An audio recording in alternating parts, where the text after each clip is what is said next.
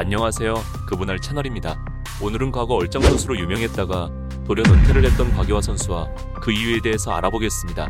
곽유화 선수는 데뷔 후 고예림 선수와 함께 얼짱 선수로 유명했습니다. 또한 실력도 나쁘지 않아서 많은 팬들을 보유한 배구계의 간판 스타였습니다. 2015년 여자 배구 시즌이 끝나고 도핑 테스트가 진행되었습니다. 매년 해오던 검사였고 여자 배구 선수뿐 아니라 여자 프로 선수 중에서 단 한 번도 약물 테스트에서 양성 반응이 나온 적이 없었기 때문에 형식적인 절차였습니다. 하지만 이번에는 도핑에 적발된 선수가 있었으며 그 선수 이름은 바로 곽유화 선수입니다. 당시에는 6경기 출장 정지 처분을 받았지만 한국에서 역사상 처음으로 여자 프로 선수가 도핑에 걸렸던 사건이었기 때문에 엄청난 이슈가 되었습니다. 생각보다 여론이 심각했지만 징계에 딱히 불만을 가지는 사람은 많지 않았으며 다음 시즌의 출장 정지를 기다리면 복귀할 수 있었습니다.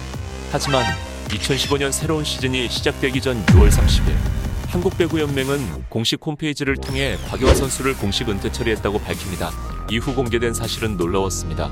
곽유화 선수가 약물을 복용한 이유는 운동선수로서의 성적 향상이 아닌 다이어트 목적이었다는 사실이 드러납니다.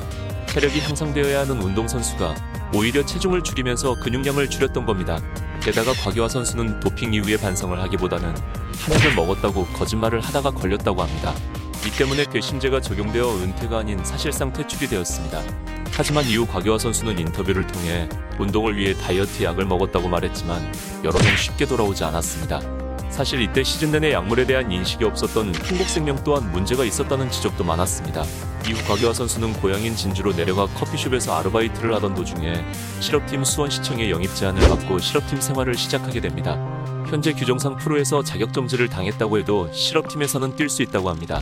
현재는 포항시의 소속으로 이적하여 비치발리볼 선수로 활동하고 있습니다. 박유화 선수는 179cm로 좋은 신체 조건을 가졌고 중학교 시절에는 최우수 선수로 꼽힐 만큼 유망주였습니다.